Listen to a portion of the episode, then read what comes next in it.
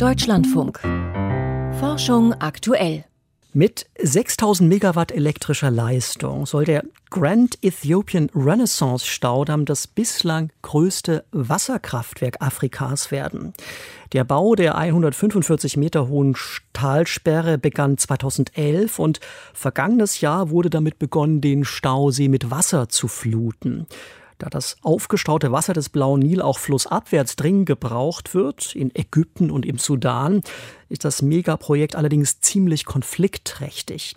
Bei der Jahrestagung der Geophysikalischen Union in den USA haben Forscher jetzt deshalb Vorschläge gemacht, wie Satellitendaten helfen könnten, die Wogen zu glätten. Dagmar Röhrlich was mehr. In den beiden ersten Jahren war das Wetter günstig für das gigantische Projekt am Blauen Nil.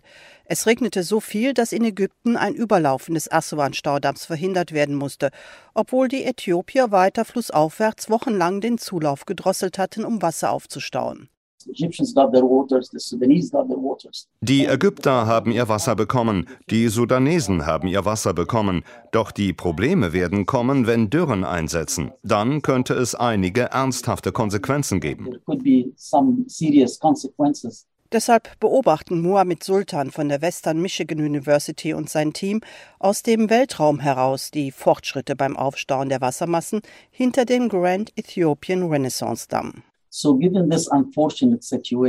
Angesichts dieser unglücklichen Situation, in der es keine wirklich offene und klare Diskussion und keinen Datenaustausch zwischen den drei Ländern Sudan, Ägypten und Äthiopien gibt, muss jemand einspringen und sagen, das passiert wirklich.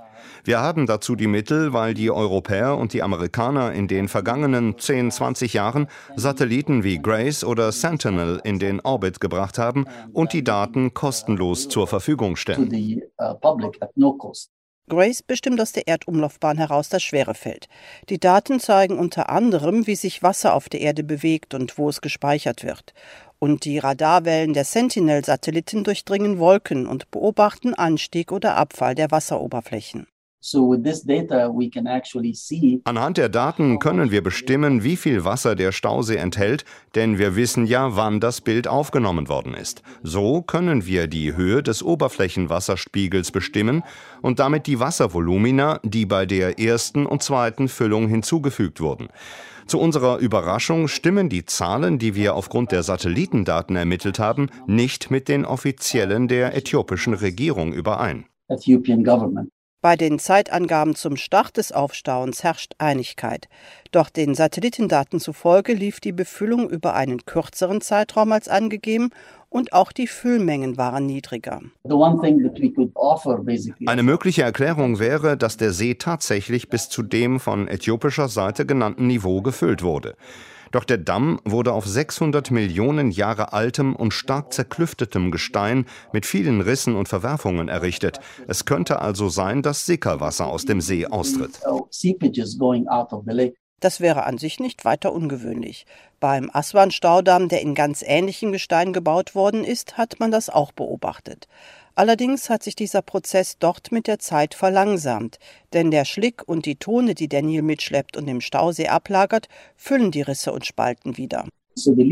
Die Leckage nimmt also mit der Zeit ab. Leider liegt die Grand Ethiopian Renaissance Talsperre in Nachbarschaft zu den Quellgebieten des Nils und dort lagern sich Sande und Kiese ab. Das sind jedoch poröse Medien, die es dem Wasser im Grunde erlauben würden, viel effizienter zu versickern als am Aswan-Staudamm 1000 Kilometer flussabwärts. Das müsste jetzt genauer erforscht werden. Denn je mehr der See gefüllt wird, desto mehr Wasser wird versickern.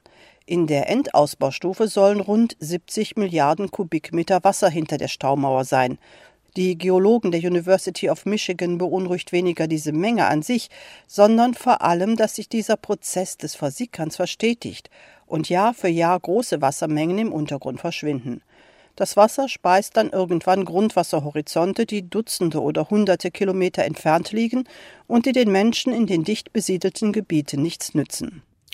Dagmar Röhlich über die Folgen eines großen Staudammprojektes in Äthiopien.